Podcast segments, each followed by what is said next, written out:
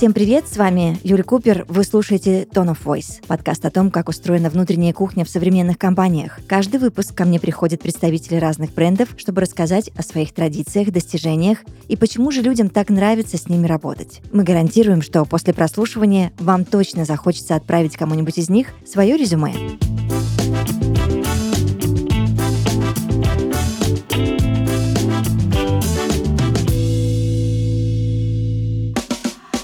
Сегодня в подкасте Tone of Voice Розалина Сайрынян, директор по маркетингу в Braining Group. Розалина, здравствуйте. Добрый день. Рада вас видеть и слышать. А, есть ряд вопросов, которые мне очень хочется с вами обсудить.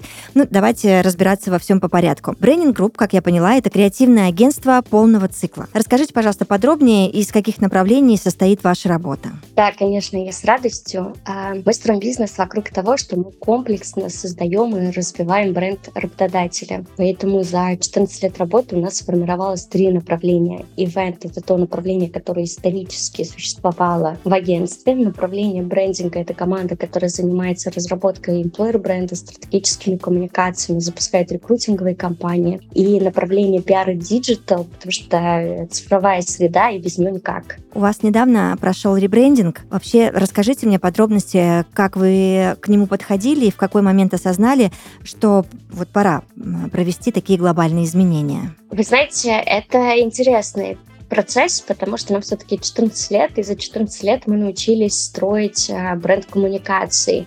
И для нас такой тоже произошел логичный этап взросления. Мы стали профессиональнее, мы стали опытнее, мы вообще как команда выросли. Средний возраст а, сотрудников в агентстве 32 года. И поэтому, конечно, тот визуальный стиль и вообще та концепция позиционирования, стратегии позиционирования, которая есть сейчас, она не отражает этап зрелости, этап развития компании, агентства, на котором мы сейчас находимся. И поэтому ребрендинг — это как раз про то, чтобы показать, какими мы стали, какие мы есть, наш опыт, нашу команду, наши кейсы. То есть это такое отражение нас в новых фир э, цветах, элементах, атрибутах э, и разных каналах. То есть вы морально к этому были готовы? Знаете, просто я не раз сталкивалась с тем, что когда в компании назревает вообще вся эта история, а давайте сделаем ребрендинг, вроде бы пора. Вот. А, и с одной стороны, ты мозгами-то понимаешь, да, что, ну, действительно, и то, о чем вы сейчас мне рассказали, да, что уже э, то, что было раньше, в вашем случае 14 лет назад, то, что происходит сейчас, это уже немножко а, глобально другие вещи, вот, но все равно какое-то вот внутреннее дрожание, оно присутствует. Было ли у вас такое? Мы обновлялись довольно часто.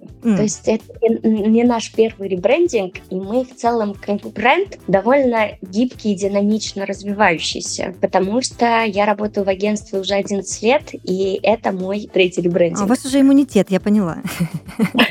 Но оно, знаете, оно очень логично менялось. Вот если там как ребенок, вот есть фотография паспорта при рождении, потом есть вот в 14 лет, и потом в российском паспорте получается 45, а вот кажется, что где-то в возрасте 30, наверное, тоже следует делать новую фотосессию, потому что мы в 30 не похожи на себя в 18, да, когда у нас там паспорт. И здесь такая же история. Сейчас а, градиенты, которые у нас присутствуют в сайте, они про такое немного молодежное, немного, наверное, даже где-то подростковое. В новых а, цветах бренда, в новом позиционировании появилась такая зрелость. Черный цвет, уже другие фотографии, другие фотографии людей. По-другому мы себя ведем кейсы, тот опыт, наверное, который вот за 4 года, потом, это 5 лет, последний ребрендинг у нас был 5 лет назад, он сильно изменился. Ну и вообще произошли такие события, которые не могли не повлиять на нас, не могли не изменить нас. И вот новое позиционирование, оно максимально отражает взрослое агентство, состоявшееся такое уже. Не состоявшееся, но, наверное, когда вот происходит вот этот этап совершеннолетия. Угу, угу. Ну и вообще вся актуальность происходящего. Да, угу. да.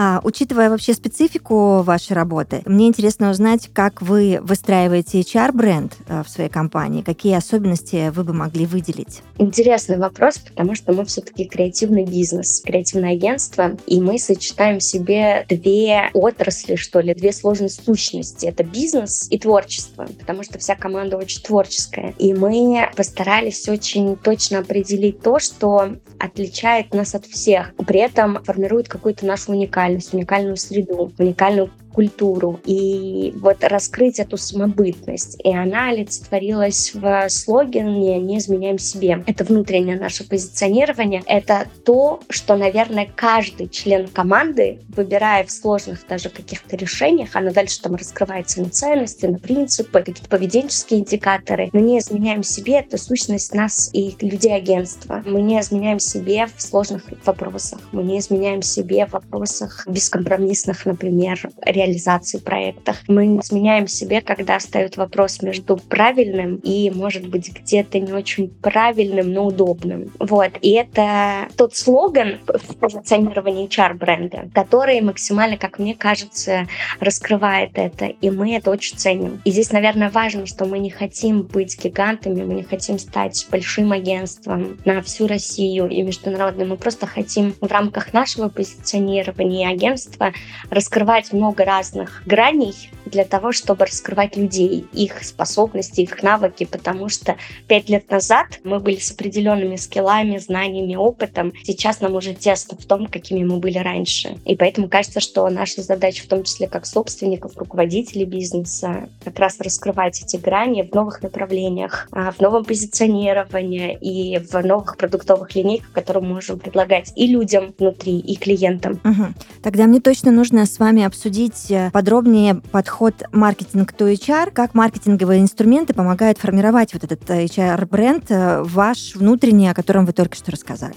А, тут кажется, что все очень просто. В маркетинге самое главное понимать, кто твоя аудитория, понимать ее глубинные потребности и выбирать релевантные каналы для общения. Вот здесь все то же самое. В работе с э, и брендом нашим, и когда мы работаем с клиентами, наша главная задача понять, кто наша аудитория, если их несколько сегментировать, выявить их глубинную потребность и дальше работать с ними в релевантных каналах на понятном для них языке. И вот это, наверное, самое главное, что за 150 почти лет рекламы удалось экспертам по маркетингу рекламы. И наша задача просто переложить эти знания, опыт для того, чтобы решать задачи HR. А, вы вскользь немножечко а, объяснили, да, из чего состоит ваш HR-бренд. Но мне все-таки нужно очень узнать от вас, какие ценности лежат в основе вашей культуры и как они сформировались остались. Это интересный момент, потому что создание ценностей, они у нас были, знаете, всегда не, не, не, не формализованы на баннерах, где-то на плакатах. Но ценности это, по сути, что? Это то, что нам помогает жить, когда мы принимаем в работе. Не, ну, как бы и в жизни тоже, но в работе они позволяют нам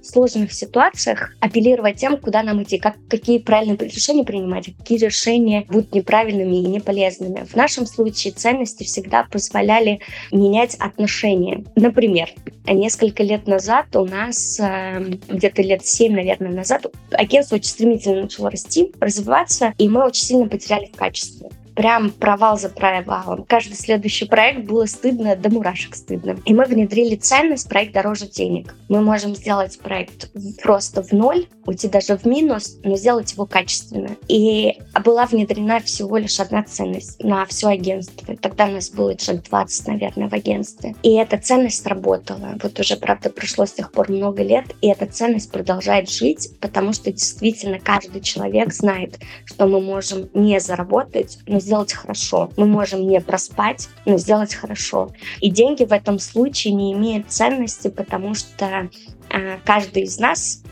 является лицом агентства, и каждый из нас, делая проект, должен вот это вот помнить, что у нас есть эта ценность. Несколько лет назад мы столкнулись с тем, тоже когда уже начали развиваться, у нас появились первые премии, награды, что сотрудники агентства вообще не очень гордятся проектами. И я, как директор по маркетингу, выходила к команде, говорила, ребята, гигей, давайте что-нибудь такое покажем. И всем казалось, что да, хорошие проекты делаем, но нет ничего особенного. Ну и ладно, все так делают. И мы долго внедряли культуру вообще гордости за проекты. У нас появилась ценность, которая выражалась, ты не знаешь, пока не попробуешь. И это про то, что давайте пробовать, давайте экспериментировать, давайте публиковать где-то кейс на премию, давайте рассказывать, и тогда посмотрим, а это правда хороший проект, уникальный проект или нет. Поэтому в нашем случае ценности помогали изменить бизнес-процессы и то, что нам мешало, улучшить. Сейчас они больше формализованы, а, потому что они они раскрываются, наверное, в каждом из э, точно топ-менеджеров. И это те ценности, с которыми мы много живем не только на работе, но и в жизни. Они сейчас э, раскрываются в четырех словах. Это любознательность. Мы действительно постоянно растем, развиваемся вообще в разных сферах. Ответственность — это как раз про то, что до конца, до победного, если взял проект, ты его должен довести до конца и сделать его классным. Это решительность, не бояться экспериментировать, не бояться пробовать. И остроумие — это про, вообще про незашоренность, нестандартность. И на самом деле про то, чтобы создавать какие-то решения, которые на стыке вот где-то пользы и вот этого вот глубинного инсайта, что мы даже внутренне, когда штормим, мы потом выбираем, так, окей, из десяток идей, какие идеи мы выбираем. И вот остроумие всегда является критерием, а идея остроумная или не остроумная. Угу. Тогда объясните, как вы приобщаете к этим ценностям ваших сотрудников, особенно новеньких. Сейчас мы взрослее, сейчас мы стали заботливее о сотрудниках, и сейчас у нас все как у больших компаний, есть а, welcome буки, есть процесс онбординга, в котором есть там серия сессий, на которой мы рассказываем про историю компании, как мы развивались, как, как мы менялись, рассказываем, какие у нас ценности есть. Например, э, каждый новый сотрудник на входе получает ценность, что ты имеешь право на ошибку. Вот эту вот ценность, которую он получает вот здесь, на старте. И это очень важно, наверное, для периода адаптации, потому что каждый из нас в новом обществе, даже в новом коллективе всегда боится что-то не то сказать, всегда есть желание понравиться. И вот очень важно за этим желанием понравиться не совершить такое количество ошибок, которых потом нельзя будет исправить. Поэтому на старте говорим, что, чувак, это среда, в которой ты можешь ошибаться, просто не бойся. Главное вовремя поднять этот колокол, сказать «Аларм, я тут тону». И на самом деле я являюсь, наверное, классным примером, потому что я часто прихожу к команде, потому что я отвечаю за маркетинг, за продажу, еще за развитие нового продуктового направления. Я прихожу, так, ребят, я потонула, давайте спасайте, какой у меня пул задач. Вот давайте мы сейчас приоритизируем, потому что я не выволакиваю.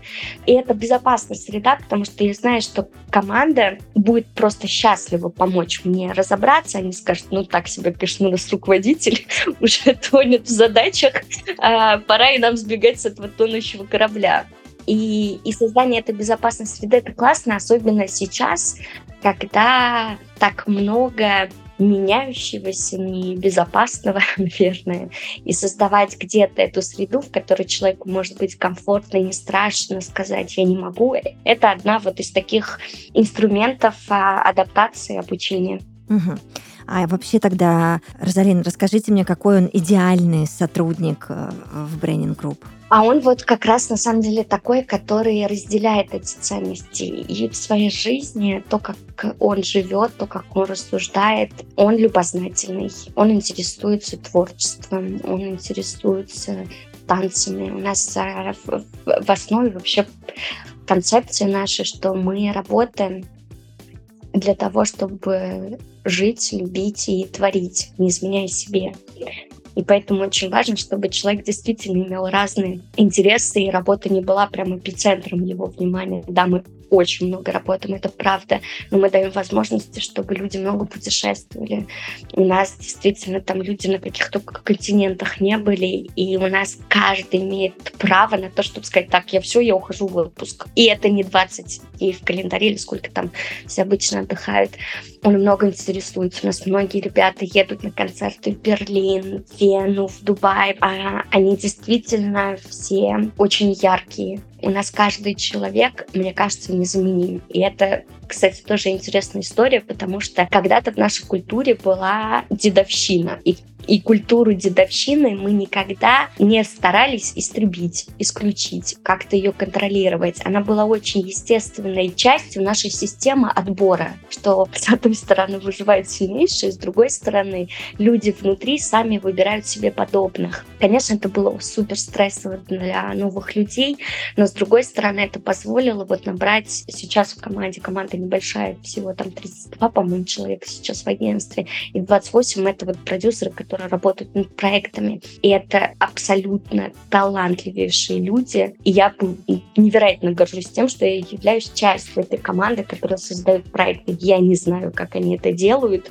но они абсолютно точно, каждый из них супер ответственный, супер решительный. Они создают решения, прям по тризу. Вот мы когда-то всех прогоняли по разным креативным методикам, вот они их, мне кажется, выучили, и теперь каждый проект, когда у них возникают какие-то сложности на ивентах, а, мы самые первые запустили вообще онлайн-конференции, перешли на гибридный формат, сделали проекты, которые объединяют вообще все континенты. Я не знаю, как они это делают, но они правда раскрывают в себе желание без конца расти и развиваться. Вот такой идеальный человек, который смел, который ответственен, который работает постоянно, придумывает и создает не, необычные остроумные решения и, и очень любознательный. Угу.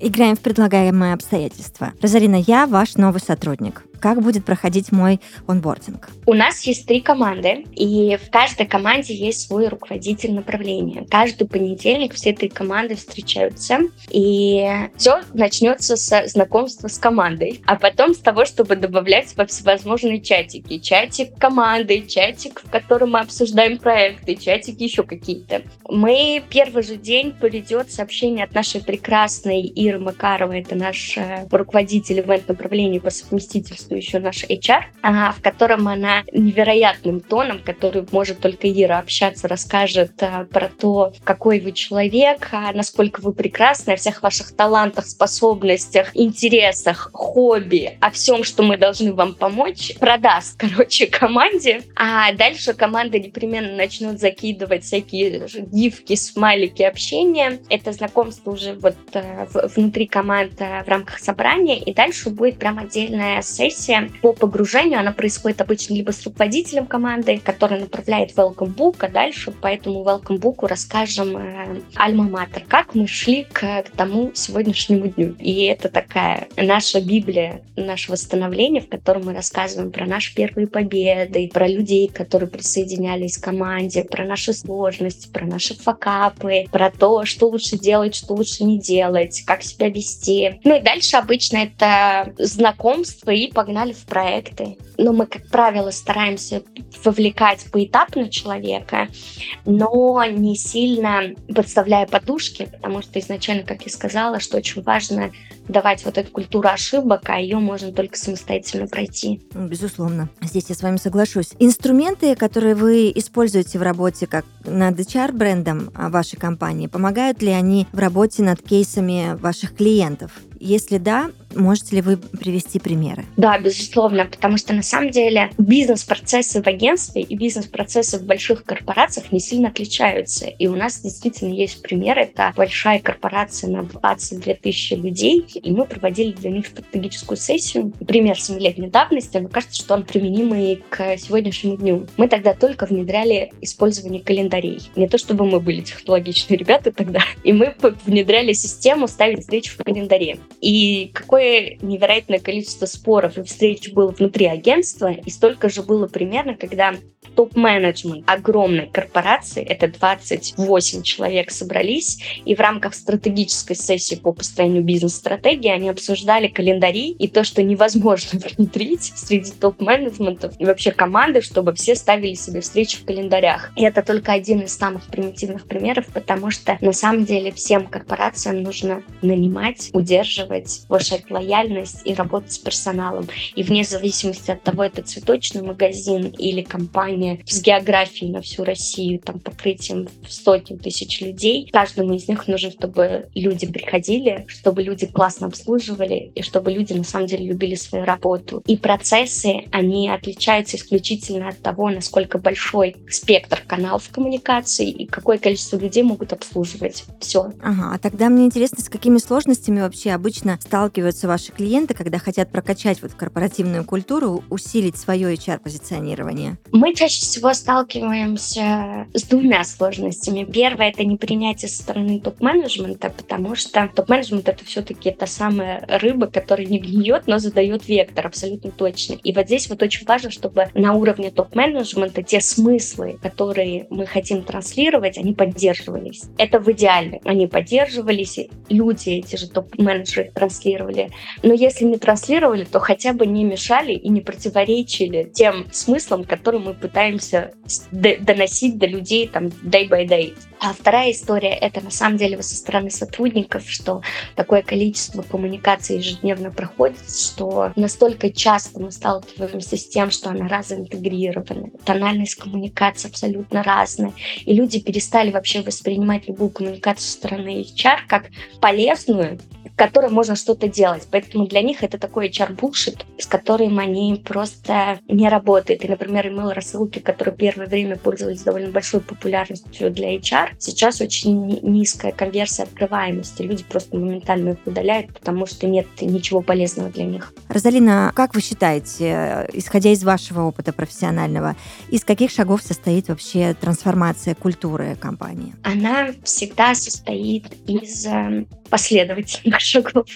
Логично. А. Но не все так делают, я знаю, да.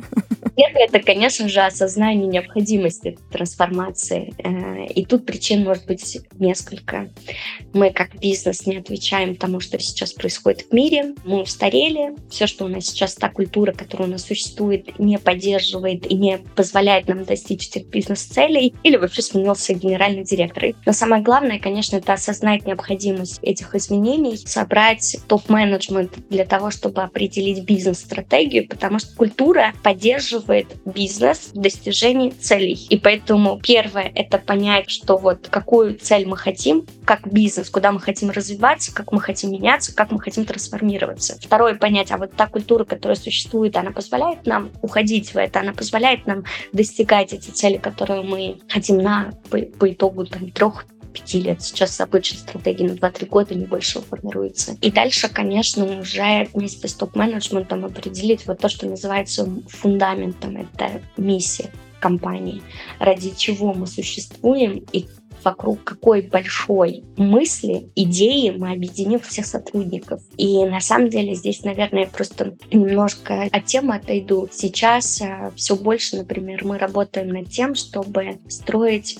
коммуникации вокруг людей и вокруг их потребностей, не вокруг манипуляций. У нас даже вот сейчас очень часто в э, риторике звучит человекоцентричные коммуникации вместо манипуляции. И кажется, что сейчас впервые у брендов появилась возможность э, быть гарантом доверия, потому что действительно все очень быстро в мире меняется, и хочется иметь точку стабильности, точку, в которую ты можешь верить, инвестировать свое время, инвестировать свои эмоции, желания и так далее, и так далее. И у брендов появилась появилась эта возможность. И поэтому сейчас миссия как никогда это не просто слова, которые где-то на сайте прописаны и на стенах отражены красивыми картинками. Это те смыслы, которые могут иметь большое количество последователей. И сейчас, конечно, это очень популярный запрос, и мы большому количеству компаний помогаем как раз в формировании этой миссии. Принципы в компании, принципы, которые дальше раскрываются в поведенческих индикаторах на разные сегменты аудитории. Ну и дальше, конечно, это построение такого employer брендинга, то, что сейчас называется UVP, HR брендинг, и employer брендинг, и внешне внутренняя задача как раз уже как следствие вот этого фундамента построить как раз э, уникальное ценностное предложение бренда работодателя, то, что вот то, которое, что упаковывает все смыслы, какие у нас есть атрибуты, какие у нас есть функциональные преимущества бренда работодателя, какие у нас есть эмоциональные преимущества. Мы как бренд, какой у нас характер, какой у нас тон коммуникации, как мы будем общаться с людьми, какие ценности раскрывают нас и раскрывают наших вообще людей, и какую суть мы как бренд в себе несем. И дальше уже, конечно, это все внедрение через э, внутренние каналы на сотрудников и через внешние каналы на потенциальных кандидатов. Потому что трансформация такой большой процесс, который затрагивает весь жизненный цикл сотрудника. Mm-hmm. И, конечно, очень важно его приземлять на, на всех этапах, всех точках касания сотрудника и бренда. Розалина, вот представляете, вы приходите с уникальным предложением, и вдруг от топов с, на вас выходит какое-то прям такое сопротивление. Как в этот момент вы доносите до них вообще важность изменений, важность всего происходящего, и то, что вы действительно принесли что-то очень ценное? Мы никогда не создаем за них, и это очень важно. Невозможно менять культуру, если топ-менеджмент ее не поддерживает. И поэтому, например, на стратегических сессиях uh-huh. мы являемся такими фасилитаторами, модераторами, которые ведут, но мы не придумаем за них слова. Очень важно, чтобы те смыслы, которые были разработаны, чтобы они в них верили. И вера — это главный двигатель трансформации. Если ты не веришь, что можно вот так поменяться, если ты не веришь в миссию, которая объединит людей, ничего не случится. Поэтому мы никогда не создаем это за людей. Топ-менеджеры всегда сами создают, а мы исключительно помогаем, разрабатываем методику, границы, в которых они могут открыться, подумать друг об друга, очень важно, поспорить друг с другом, не согласиться и в процессе прийти к каким-то смыслам, которые, если не вызывают какой-то озарение, то как минимум они не вызывают споров. То есть мы с этим согласны. А, а тот один человек, который это дальше будет внедрять, ту идеологию и ту бизнес-стратегию, которую он заложил, для него, конечно, все должно откликаться. Хитренькие вы.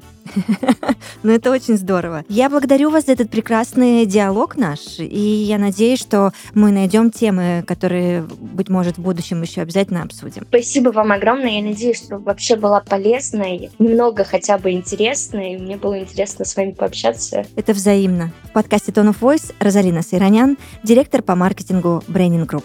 Мы обязательно услышимся. Пока.